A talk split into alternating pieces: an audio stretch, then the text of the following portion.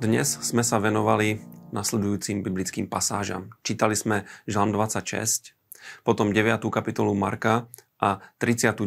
a 40. kapitolu knihy Exodus. Poďme do žalmu.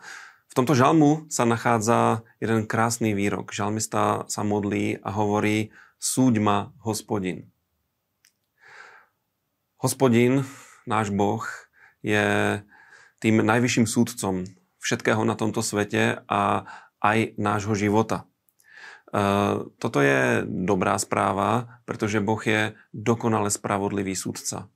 E, náš život raz bude posúdený absolútne spravodlivo a absolútne správne. Boží súd je úplne iný, ako sú ľudské súdy na tomto svete a to nech je pre nás povzbudením a zároveň aj takým varovaním alebo výstrahou, lebo Boh pozná všetko, do všetkého vidí, vie posúdiť každý motív, každý postoj srdca a aj král Šalamún v svojej knihe Kazateľ, ktorú tiež budeme preberať e, e, počas tohto roka, hovorí, že zhrnutím všetkého na tomto svete je, že sa máme bať Boha a máme zachovávať Jeho prikázania, pretože nech robíme čokoľvek, tak máme pamätať na to, že Boh raz všetko privedie na súd, aj skryté veci, aj zjavné veci.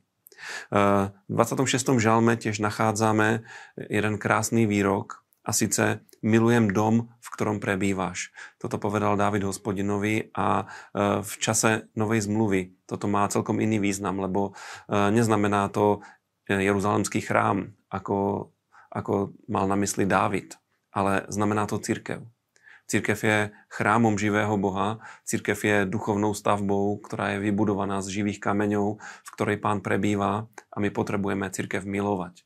A najmä aj teraz v čase pandémie uh, si to veľmi uvedomujeme, lebo um, naše stretávanie je nám oveľa vzácnejšie, ako bolo predtým, keď bolo úplne neobmedzené a milujme církev. Nenechajme si nikým a ničím zobrať uh, tú možnosť uh, stretnúť sa a spoločne uctievať pána. Čo skoro sa skončí epidémia a vtedy bude treba čo najviac, čo najčas, najčastejšie a najintenzívnejšie prežívať spoločenstvo, spoločné chvály, spoločné uctievanie, lebo pán prebýva v týchto chválach. V 9. kapitole čítame o jednej slávnej udalosti, o premenení pána Ježiša Krista na vrchu. Keď tam vystúpil spolu so svojimi najbližšími učeníkmi, odrazu sa zmenil, celý začal žiariť a vedľa nej sa objavili ďalšie dve žiarivé postavy, a síce Mojžiš a Eliáš ako predstavitelia starej zmluvy, zákona a prorokov. A veľmi zaujímavá je reakcia učeníkov, lebo oni reagujú tak, že povedia Ježišovi, pane, postavme tu tri stánky, tri svetostánky, jeden tebe, jeden Mojžišovi, jeden Eliášovi. E, vždycky, keď sa zjaví Božia sláva, tak človek, človek chce uctievať pána. Človek chce uh, nejakým spôsobom uh, urobiť stánok, v ktorom by mohol zostávať a, a tešiť sa z tejto Božej prítomnosti a učeníci to zažili. Uh, samozrejme, pán Ježiš nereagoval na ich návrh, ale táto udalosť sa stala preto, aby oni mali potvrdenie a videli, kým pán Ježiš Kristus je.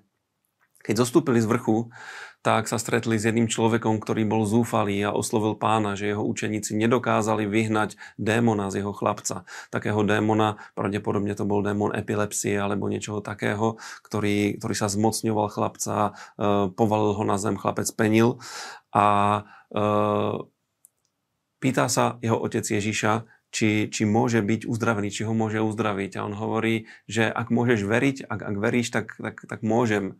A ten človek hovorí, pane, pomôž mojej neviere, pomôž nedostatku mojej viery. A pán Ježiš samozrejme chlapca uzdravil, hoci tento človek nebol presvedčený, že má dostatočnú vieru, ale prišiel k Ježišovi s tou vierou, ktorú mal, s tou malou vierou a spolahol sa na pána a uvidel výsledok. A preto, keď, keď bojujeme, tak dôverujme pánovi, pán je mocný, verme mu, zoberme všetku vieru, ktorú máme a uvidíme výsledok. Démoni odídu, choroby eh, budú uzdravené a naše životy sa budú hýbať tým správnym a dobrým smerom. V 39. a 40. kapitole knihy Exodus opäť čítame o výbave svetostánku, o okolí toho svetostánku, ako to má všetko vyzerať, tiež o detailnom opise kňažského rúcha, efódu a plášťa, ktorý nosili kňazi. A v 16. verši 40. kapitoly je napísané, že Mojžiš urobil všetko presne tak, ako mu prikázal hospodin. Možiš bol veľmi pokorný človek, podriadený pánovi a všetko robil presne tak, ako Boh chcel. A viete, čo bol výsledok? Na konci tejto kapitoly vidíme, že na svetostánok zostúpil oblak Božej slávy ktorý tam neskôršie zotrvával.